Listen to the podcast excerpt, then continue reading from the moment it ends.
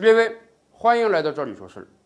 当隆冬来临的时候，曾经火热朝天的共享单车行业也迎来了自己的冬天，而且这可不只是因为季节原因，在中国北方大部分冰天雪地不太适合骑自行车。咱们这么讲吧，由于被资本冲昏了头。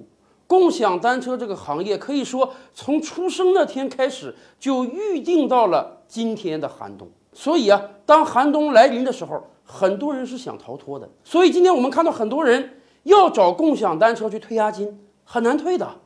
几百人、上千人围了人家共享单车总部，总部只好出来发言说：“对不起啊，你围也没有用，我们总部不可能退押金。”你可以循正常途径啊来登记，网上登记也好，现场登记也好，我们承诺十五个工作日之内肯定给大家退。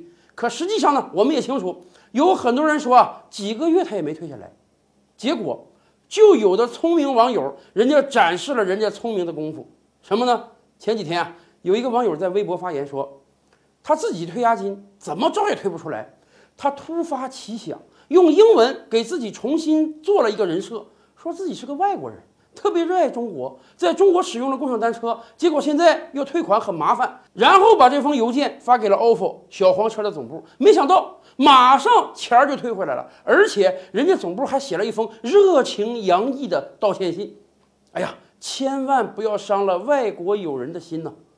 这样一个微博一经发布之后，所有看过的人，我相信那都是咬牙切齿的，以至于啊。Ofo 小黄车总部还出来辟谣说：“哎呀，这个情况我们不太清楚啊，不大可能有这种情况吧？我们应当是一视同仁的吧？中国人自己的企业 ofo 小黄车，中国消费者去退款的时候呢，先登记，至少十五个工作日再退给你。假冒外国人去退款的时候呢，马上退款，还要给你一封热情洋溢的道歉信。这个事情是真的吗？”或许我们现在没有能力去调查这个事情的真伪，因为这个事情的当事双方说法是截然不同的。可是啊，这个事情背后折射出了一个什么道理？我相信我们很多人都清楚，那就是在今天中国有很多外国人还是享受着超国民待遇的。按道理讲啊，一个国家应当对谁最好？当然应当对本国国民最好啊。本国国民纳税养的这个国家呀，一个国家存在的意义不就是保护本国国民吗？顶天了，可能我这个国家胸怀广阔，哎，我说所有外国人，你来到我国的时候，我给你国民待遇，我给你跟我本国国民一样的待遇，这就已经很优待了呀。要知道，在很多国家，外国人呢就是二等公民啊。可是，在我国，很长一段时间以来啊。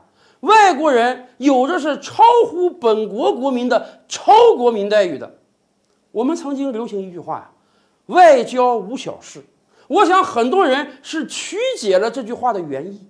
这句话的原意是外交。对于一个国家，就有如国防内政那么重要，所以在对待外交问题上，我们一定要如履薄冰、如临深渊、谨慎行事，而不是说对待所有来到我国的外国人，我们都给予超国民待遇。曾几何时，我们经常听到这样的新闻：一个外国人在中国景区丢了钱包，几小时之内，当地民警马上抓到了扒手，送还了钱包。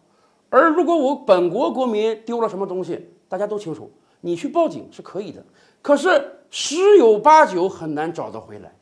更有甚者啊，前不久不还传出这个消息吗？说有个日本人在大连要赶飞机，哎呦，时间很紧，赶不上了。结果大连铁路方面非常贴心的，为了这个日本人，在大连的机场火车站这一站停了下来，让这个日本人可以下车，很快的到达大连机场。要知道。大连火车机场那一站已经废弃多少年了？平时根本就不用的。当时看到那则新闻，我都想，如果说火车上啊有重病的人，必须马上停车加以治疗，送到救护车上，我觉得这是一则暖心的新闻。可是当时那个日本人。没有任何病症在身，完完全全由于自己没有计算好时间，可能赶不上飞机了。